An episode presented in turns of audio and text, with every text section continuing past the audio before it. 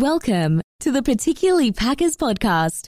Listen in as Bob Dog travels around the football universe in hopes of understanding the madness that we love about the league, particularly the Green Bay Packers.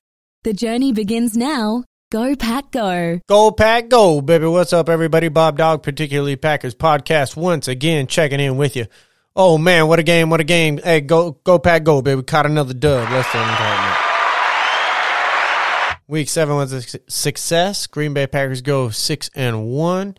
Stumbled week 1 probably because, some of the people weren't at minicamp and all them training camps. But you know what I mean. That's pretty much proof at this point. I ain't got to say it again, but I'll probably say it again. So with that being said, I do want to give a huge shout-out to Heinicke. If it's true during the game, I remember them saying that, Heinicke he wears number 4 because he was always a Favre fan. So just Packer Nation, we give a big shout-out to him, man. We just give you a round of applause just for that fact. Just for the fact. Go, Pack, go.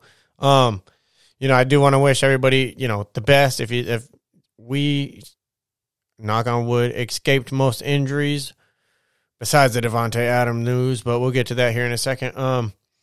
We survived the game, pretty much injury-free. I know that there were a couple here and there, and definitely some nick-ups. Definitely saw, what was his name? What's our cornerback? Rasul Douglas. I saw him go down.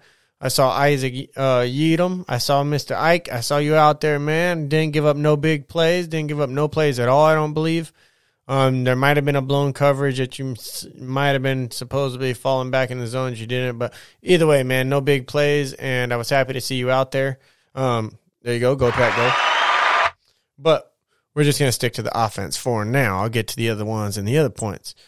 Oh, man, Aaron Rodgers was on fire. 27 of 35, actually. 274, 3 TDs, 0 interceptions, 135 quarterback rating. That is pretty damn good. That is Aaron Rodgers MVP level. He's doing his thing again. Definitely picking up where he left off. Besides week 1, he's just holding it down. This is going to be a very tough week coming up. As a lot of you know already, Davante Adams will be missing Thursday night's game. He's been placed on the COVID reserve list. I believe that's what it's called. Joe Barry also has COVID. Well, I believe, I don't want to put nobody's business out there, but I'm pretty sure his is positive that he has COVID. So he's going to, I believe, be missing Thursday. And that's a big blow. Definitely, Joe Barry, he can kind of teach what he wants done. Sorry about that. Big ass yawn. And not be there. But when it comes down to Davante Adams, there's no replacing him. Davante Adams is definitely necessary. He is required, and that's going to be a hard one to replace. With that being said, I do really hope to see Amari Rodgers out there. I hope Amari Rodgers gets a big game. I hope he pulls down maybe 5 catches for 65 yards or something, or maybe he pulls off a big one somehow, but I'm hoping to see him out there. Randall Cobb had a couple shots. He definitely had a false start right there when we were on the 1 or 2 yard line.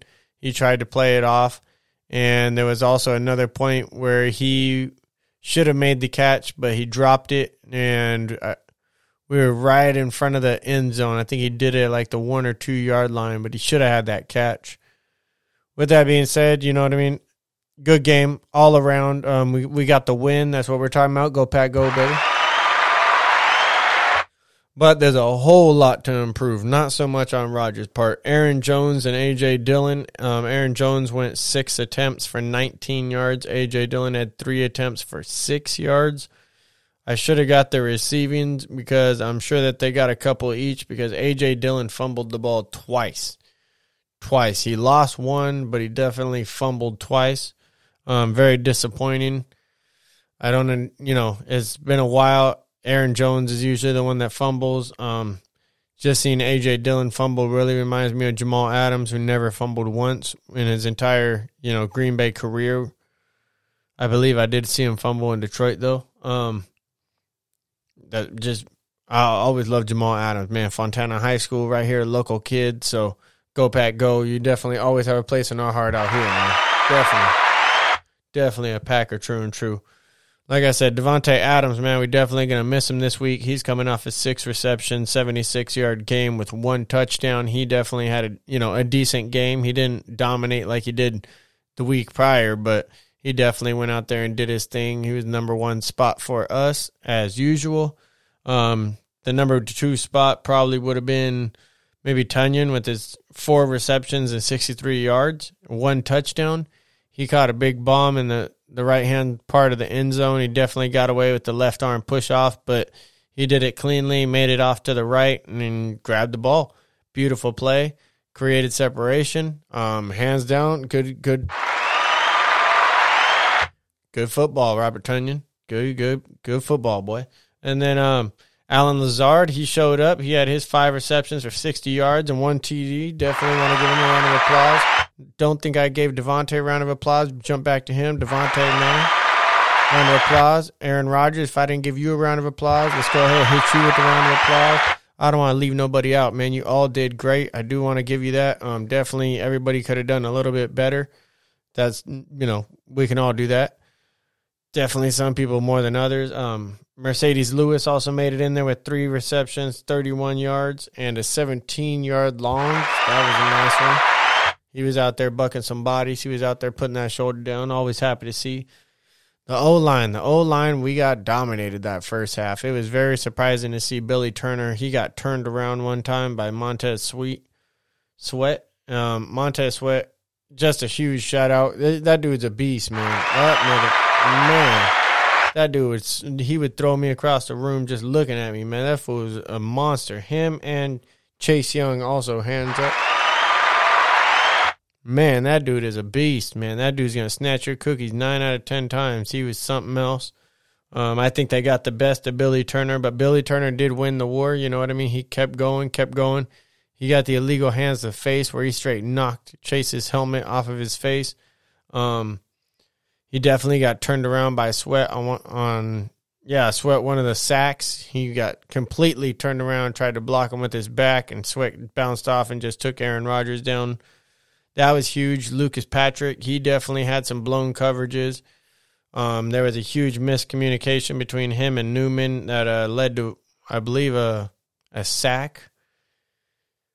They both blew blocks. I watched that game, I believe, on the same play. They both had blown blocks. That was just complete domination on their side, but that's to be expected. As much as I do criticize the line, and I do criticize Lucas Patrick.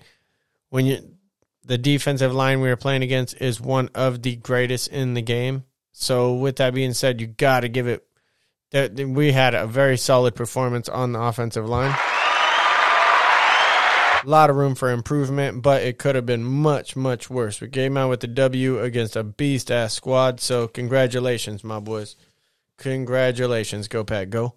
Defensively, that was amazing.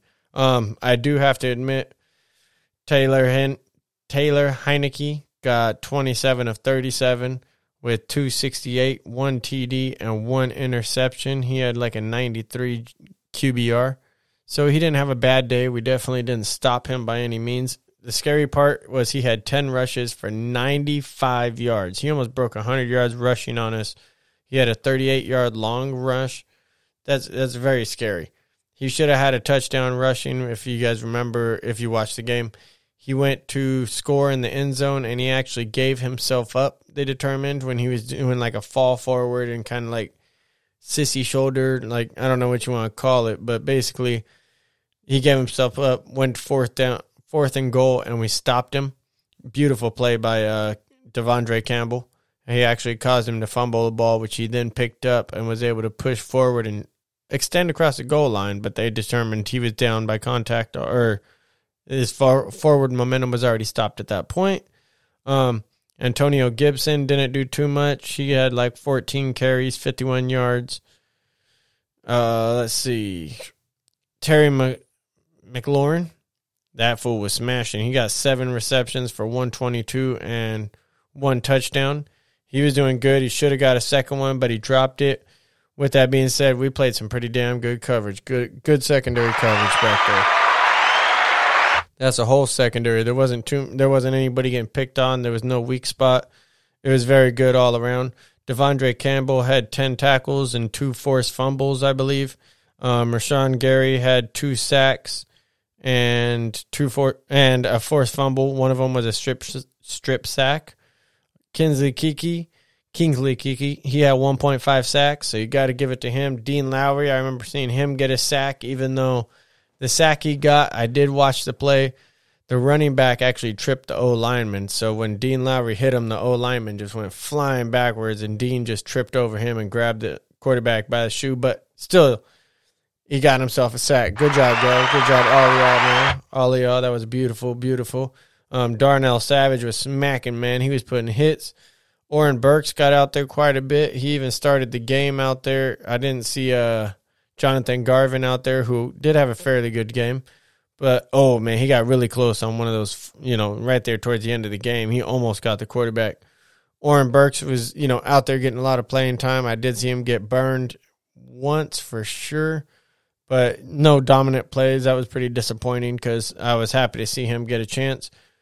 Whitney Merciless, he did pretty damn good, man. He was applying some serious pressures out there.